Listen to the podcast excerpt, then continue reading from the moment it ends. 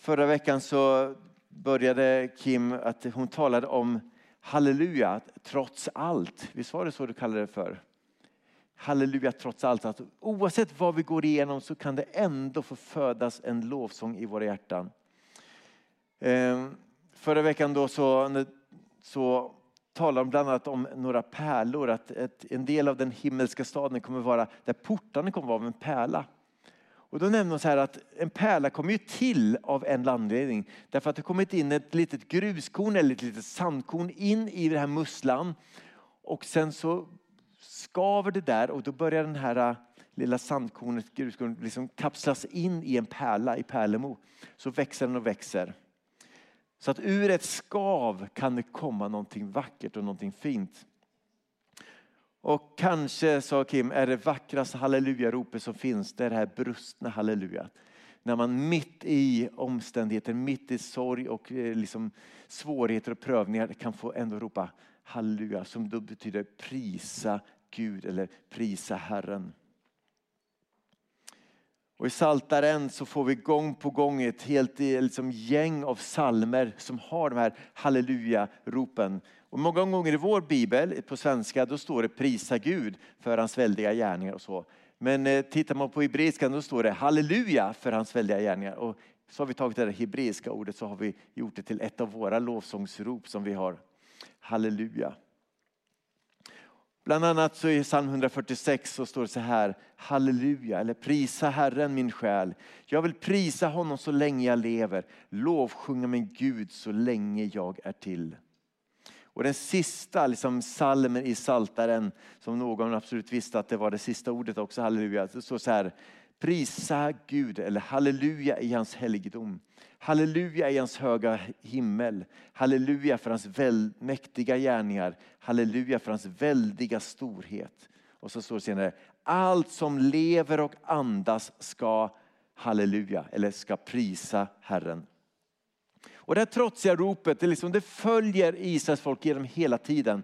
Från det att de såg hur Gud ledde dem ut ur Egypten och liksom, de såg Guds hand som rörde sig, klyvde vattnet och gav dem mat och gav dem att dricka. De såg liksom hur Gud var verksam, han, han gjorde saker med sin hand gång på gång. Så att, att Herren lät sin arm, sin starka hand dra dem ut ur Egypten. Och så står det här att då föddes också, de sjöng de här sångerna om halleluja, att de prisade Gud. Men de sjöngs också när de fördes bort i fångenskap. De sjöng de här sångerna när de satt liksom i Babel och de var fångar. De eh, sjöng sångerna när fiender hade omringat hela Jerusalem. De visste att det bara dagar tills hela vår stad faller. Så sjöng de, prisa Herren, prisa Gud. Och man inser ganska snabbt att de där halleluja-ropen de går mycket djupare än bara en känsla att Åh, det känns gött idag. Det är så mycket mer än det. De här eh, halleluja-ropet det bara landar så djupt i Israels folks hjärta. Trots att de vände sig gång på gång bort från Gud så drog han dem tillbaka och då stämde den här sången upp på nytt. Och när de var på botten av sin egen styrka så sjöng de halleluja för att de visste att är det någon som kan rädda oss så är det bara Gud. Och kanske är det där halleluja-ropet i våra liv någon form av temperaturmätare. Hur står det till med mitt hjärta? Kan jag tillbe Gud? Kan jag säga prisa Herren även om det inte är speciellt bra runt omkring mig? Även om det finns så mycket i mitt liv som inte är som det borde vara. Kan jag ändå sjunga halleluja och ropa halleluja? Och det finns i eh, Gamla Testamentet en fantastiskt liten bok som heter eller den är inte fantastiskt liten, men den är liten och fantastisk, som heter Habakuk. Eh, som handlar då, Habakuk är en profet och eh, det finns så mycket i de här tre kapitlen som eh, Habakuk består utav. Och när man ser på Habakuks liv så fanns det ingenting i hans liv som gick åt rätt håll. Allting pekade åt precis fel håll. Habakuk var en av de tolv småprofeterna. och normalt sett brukar en biblisk profet brukar höra Gud tala och så brukar man säga, berätta, det här säger Gud, hör vad Gud säger till er. Men Habakuk var lite annorlunda. Han hörde folket och sen så tog han folkets klagan och folkets eh, liksom eh, vanmakt och deras rop och så tog han det till Gud och sa att Gud, hur tänker du nu? Och det hans namn Habakuk, det betyder egentligen att brottas eller omfamna. För att han känner bara att det här som jag ser omkring mig, jag brottas med det. Jag får inte bukt på det här, jag fattar inte det här. Och därför betyder Habakuk just brottas eller att omfamna eller hålla fast vid. Att liksom greppa tag om. Och kontexten då för Habakuk den här att när Mose hade dragit ut ur Egypten och kommit med till Israels land med sina tolv stammar så fördelade de sig på massa olika platser i landet. Och i början hade de ingen kung utan de hade domare som reses upp på plats efter plats och sen så säger man att Gud ska vara våran kung. Men det gick så där får man väl säga. Eh, så efter ett tag så sa de att vi vill ha en kung. Så fick de, först så fick de kung Saul som var lång och ståtlig. Och sen så efter det så fick de kung David som var lite mindre men han var väldigt bra. Och David fick en son som hette Salomo som var väldigt vis. Sen efter det så kom då nästa kung. Rehabeam som var då son till Salomo. Och Salomo hade, han hade byggt mycket så att folket var lite trötta. Så när Rehabeam kom liksom och eh, tog till makten, då sa man du, kan du inte ta det lite lugnt med byggprojekten? Vi är trötta nu. Och då säger Rehabeam så här, om ni tyckte att min pappa var sträng, vänta då bara. Hans stränghet det var bara som ett lillfinger, mitt är som hela armen. Ni ska få se. Och det ledde till att riket splittrades i två delar. Du hade det norra riket som bestod av tio av de tolv stammarna. sen hade du södra riket som bestod av Juda och lilla, lilla, lilla Benjamin som fanns kvar. Det här var liksom uppdelningen. Jerusalem runt omkring i, i Juda i söder och sen hade du hela norra då, som då, de var ju tio stammar så de tog namnet Israel till den norra. Men där, de kungar som kom i norra riket, de var inte speciellt bra. Så ganska snart, år 922, när det här riket delades, så tog det inte mer än 200 år förrän Gud sa Assyrierna kommer nu att erövra Israels land, alltså norra riket. Där kommer nu assyrierna komma. Och det gjorde de. De eh, tillintetgjorde landet och förde folket bort. Och sen så fick de till viss del återvända det här norra riket, som då hette Israel först, det blev sen det som man i Nya Testamentet kallar för Samarien. Det var liksom det här bland, uppblandade riket. Men i söder gick det lite bättre. Där var kungarna lite schysstare, lite bättre. De lyssnade till Gud, de ville följa honom. Men snart så kom även där korruption och maktambitioner och ondska in. Man förtryckte främlingen, tog inte hand om de utsatta och fattiga. Så när Habakuk då lever år, ungefär år 600 år före Kristus så såg det ganska mörkt ut omkring honom. Nordriket hade fallit och nu fanns ondskan i hans eget folk, i judarike. Där var det illa. Och lyssna nu hur Habakuk uttrycker till Gud vad han ser omkring sig. Så här står det kapitel 1 och vers 2. Hur länge, Herre, ska jag ropa utan att du lyssnar? Kalla dig till hjälp mot våldet utan att du griper in. Varför låter du mig bevittna ondskan? Hur kan du se på förtrycket? Det är våld, det är skövling vart jag ser. Tvister blossar upp, split måste jag uthärda. Så förlamas lagen. Rätten, eller rättvisan, kan inte hållas vid makt. De rättfärdiga Eh, omringade av gudlösa. Så hålls en förvänd rätt vid makten. Alltså, allt är upp och ner Gud. Ser du inte det? Varför får de goda lida så mycket? Är det här rätt? Och visst har vi också ibland sådana här frågor att Gud, varför händer det här? Hur kommer det sig att jag som vill tjäna dig och som vill liksom leva för dig, hur kommer det sig att jag drabbas av olycka medan min granne verkar det gå hur bra som helst för? Hur kommer det sig att en, någon typ som är grinig och sur och arg blir hundra år när en godhjärtad pappa dör vid 52 år i cancer? Hur kommer det sig att när vi försöker uppfostra våra barn så känns det som att ah, allt går fel men den, de där som inte ens bryr sig om sina barn, de får jätteväluppfostrade barn. Hur, alltså varför? Varför drabbas jag av sjukdom? Varför har jag inget jobb? Gud, du påstår att du har all makt, men varför märks den inte? Varför? Och när vi läser Habakuks frågor till Gud så liksom är det just den här typen av frågor som finns. Så man kan undra, hade han verkligen ingen starkare tro än så här? Men jag skulle vilja säga och hävda att Habakuk hade en väldigt stark tro. För han visste att när jag kommer till Gud med mina frågor så kommer jag inte till någon med döva öron. Utan Gud hör. Och Gud, han finns där. Även om jag just nu inte får se honom. Han mötte lidande och svårigheter och det han såg med sina ögon stämde inte överens med det som han trodde i sitt hjärta. Och det var en svår tid. Och det han gör de här första verserna det är att han klagar över ondskan bland sitt folk. Och så svarar Gud. Och det är ganska chockande svar. För Gud säger så här. Ja, jag ser den här ondskan i ditt folk. Jag ska ta hand om den.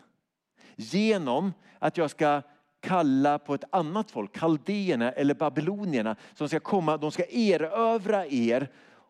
Och de är riktigt onda och de ska ta hand om er ondska. Då får bara Habakuk helt spel. Han bara, va? Alltså nu förstår jag ingenting. Han blir helt, så säger han så här. Herre, du är ju till sen urtiden Herre, min Gud, min helige.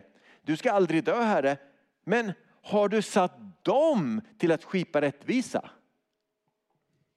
Uh, du klippa, har du skapat dem till att straffa? Du vars blick är för ren för att se ondska eller för det onda.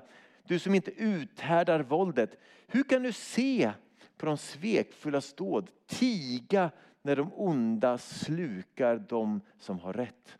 Alltså Gud, det verkar inte som du bryr dig. Du gör inte så mycket som du skulle kunna göra. Och det du gör, det verkar inte vara speciellt rättvist.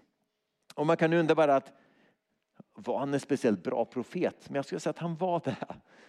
Därför att det är tillåtet att klaga och att ifrågasätta. Och det är min absoluta övertygelse att vi kan komma till Gud med allt som vi bär på. Precis allt. Hela saltaren är full av klagan. Man brukar säga att ungefär en tredjedel av salmerna det är klagans salmer. Där man klagar på Gud. Gud varför? Varför? Hur kan du? Varför? I någon psalm så står det så här till och med att varför sover du Gud? Alltså är du helt och det finns en antydan att han också med att, att har du gått avsides, alltså är du på toaletten? Alltså jag fattar inte, Gud var är du någonstans? Och man kan ju undra, hur kommer det här sig? Men som Kim sa förra veckan så kan det ibland behövas skav för att Guds större syften ska få kunna ge upphov till en vacker pärla. Och till och med Jesus ropar i sin ångest, varför har du övergivit mig? Varför har du övergivit mig? Var är du? Så vad gör vi när det vi ser inte stämmer överens med det vi tror? Jag ska använda en liten, jag ska rita. Eh, en graf eh, som eh, finns i en bok som heter The Dip eller alltså Dippen eller ja, vad säger man? Ehm, dalen eller Dippen eller ja. Eh, vem sa någonting bra? Svackan, ja strålande, tack Magnus. Svackan, eh, Seth Gordon heter han. Och han talar om utifrån att vår Guds relation oftast ser ut så här.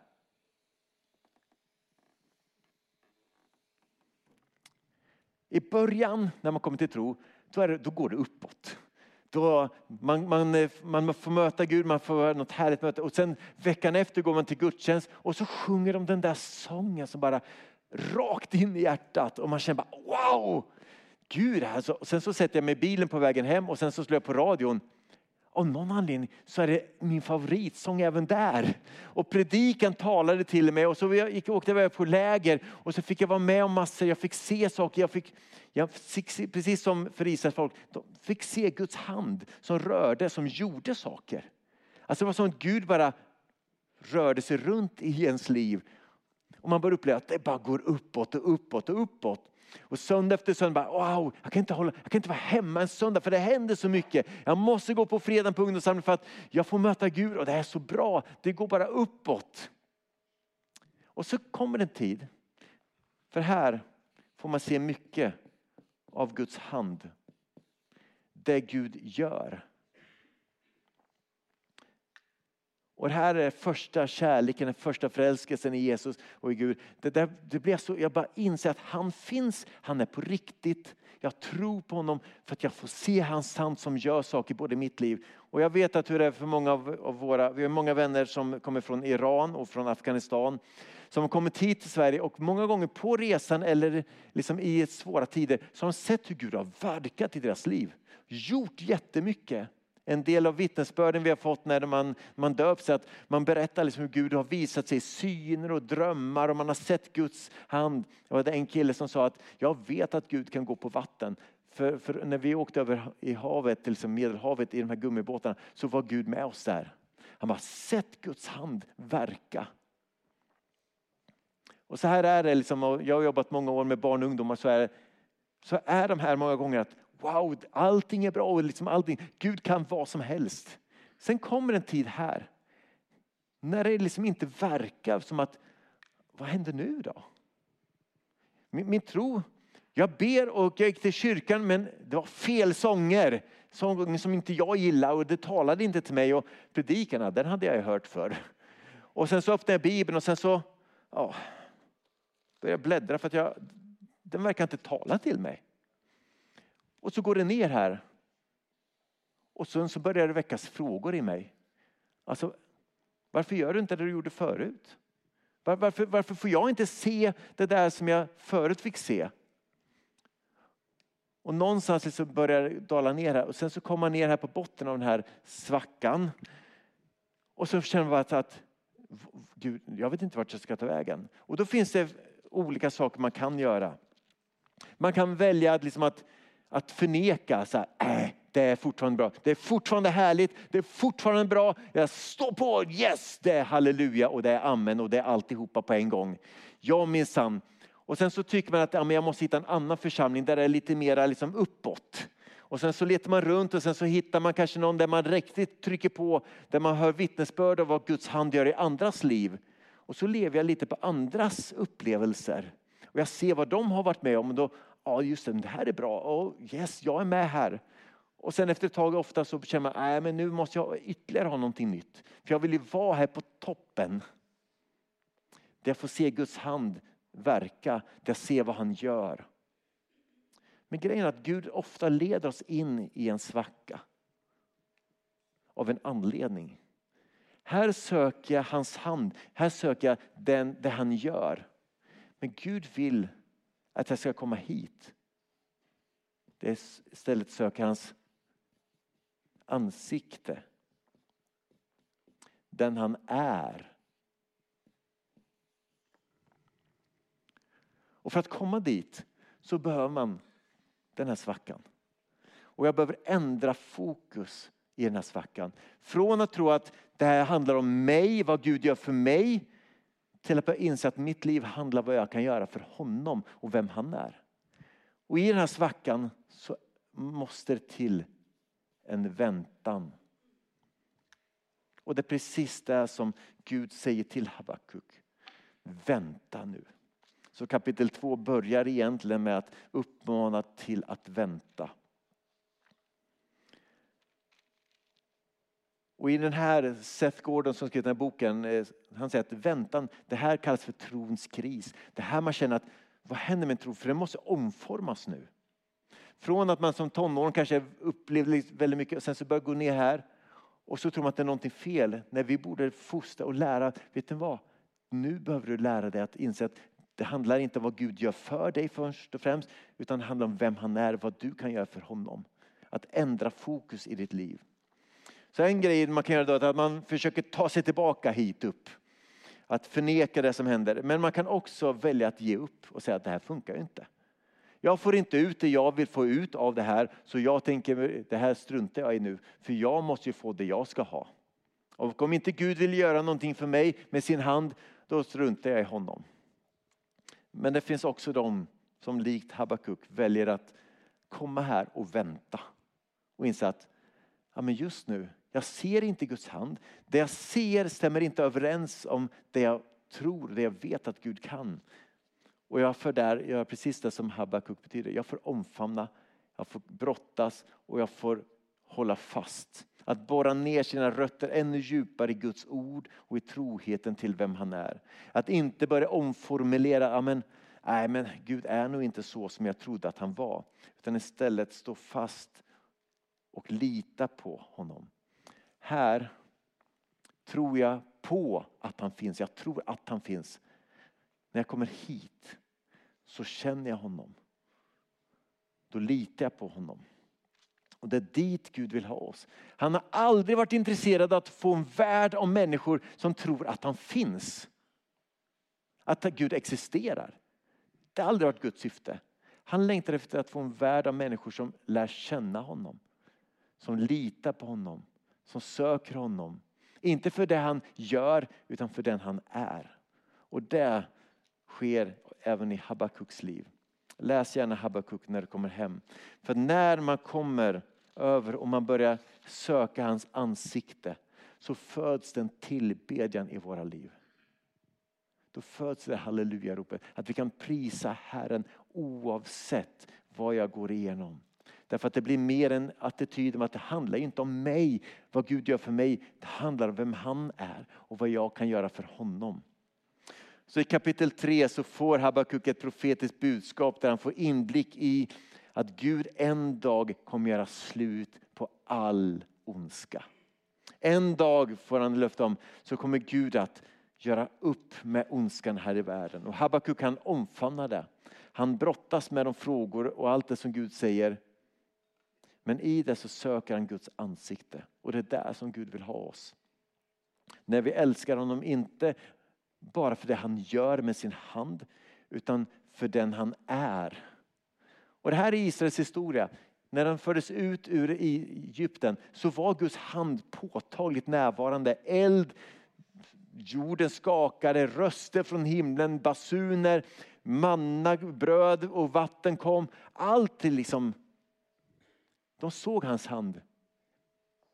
Men det hade inte riktigt fött en tillbedjan. Mer än när de i svårigheter, i prövningar, i exil fick vänta. Där föddes ett tillbedjan. Och det är där Gud vill ha oss. Och så här säger då Habakuk som då insett detta att oavsett vad jag ser och vad jag är med om med mina ögon. vad jag ser, när det inte stämmer överens, vad gör jag då? Då, då står det så här i Habakuk kapitel 3 och vers 17. Fikonträdet knoppas inte. Vinstocken den bär ingen frukt. Olivskörden den slår fel. Fälten ger ingen gröda och fåren är borta ur follan. Hängnen är tomma på kor. Alltså det är inte ett rätt någonstans. Alltså på den här tiden att då var det får och kor och fälten. Det var allt det som gav oss mat att äta. Det var så vi överlevde men allt är borta. Men så säger han här, men.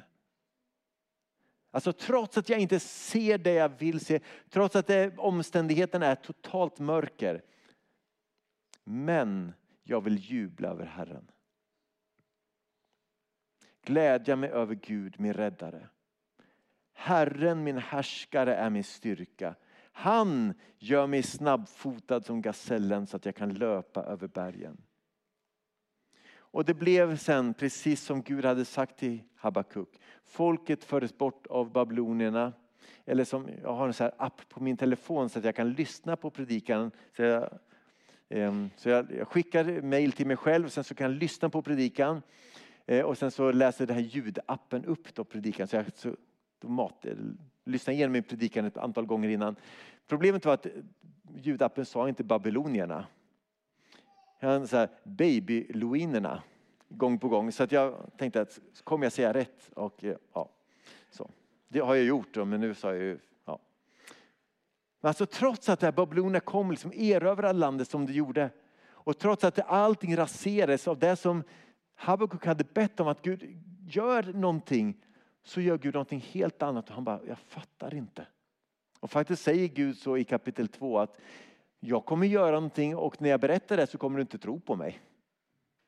För att det var ofattbart. Och när Gud då sände babylonerna till att inta Israels land eller judaland och tog judarna med sig till Babel så tänkte många att nu är det slut.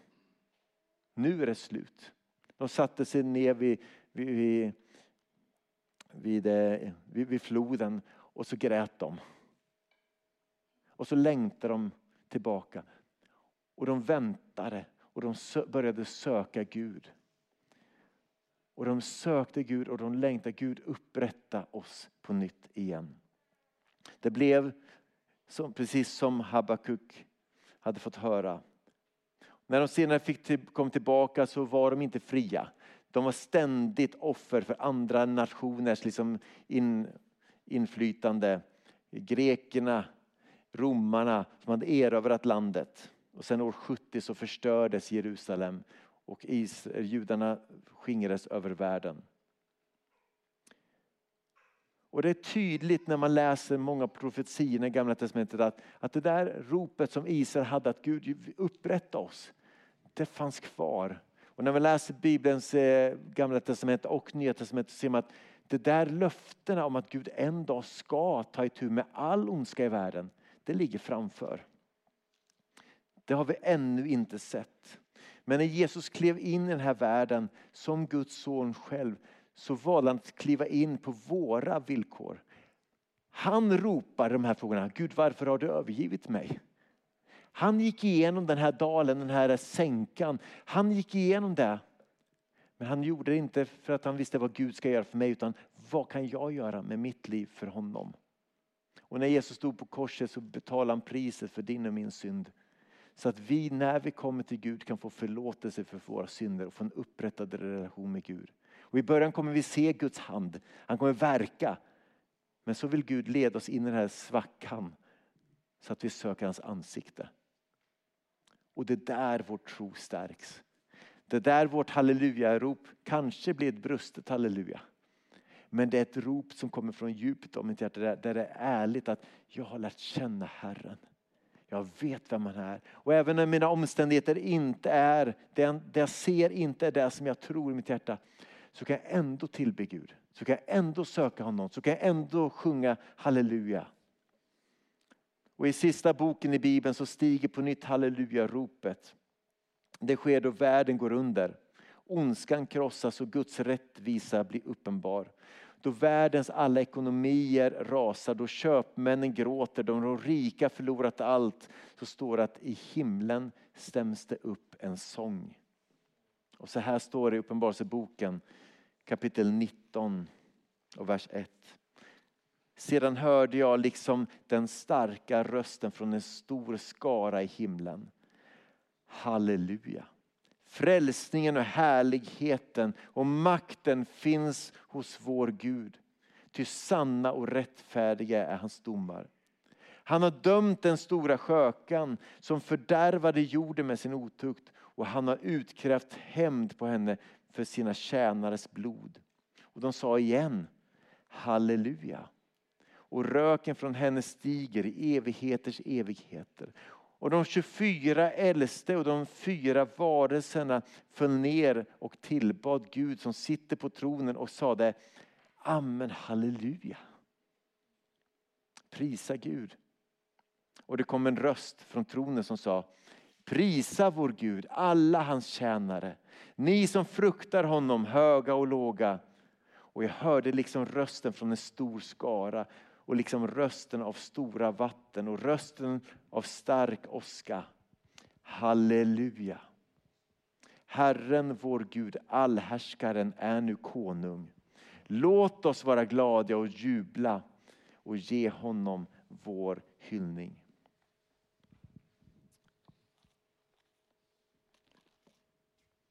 Så Herre, du vet vart vi befinner oss i våra liv. Du ser de som är på väg upp som känner att ja, men Gud, Guds hand, den är god. Han visar sig, han gör saker, han, eh, han, han kliver in och han, han upprättar, han, han, han möter mig. Men här, du ser också de som känner sig att de är nere i svackan. Och det kan, kanske inte är första svackan i våra liv, det kanske är femte, sjätte svackan.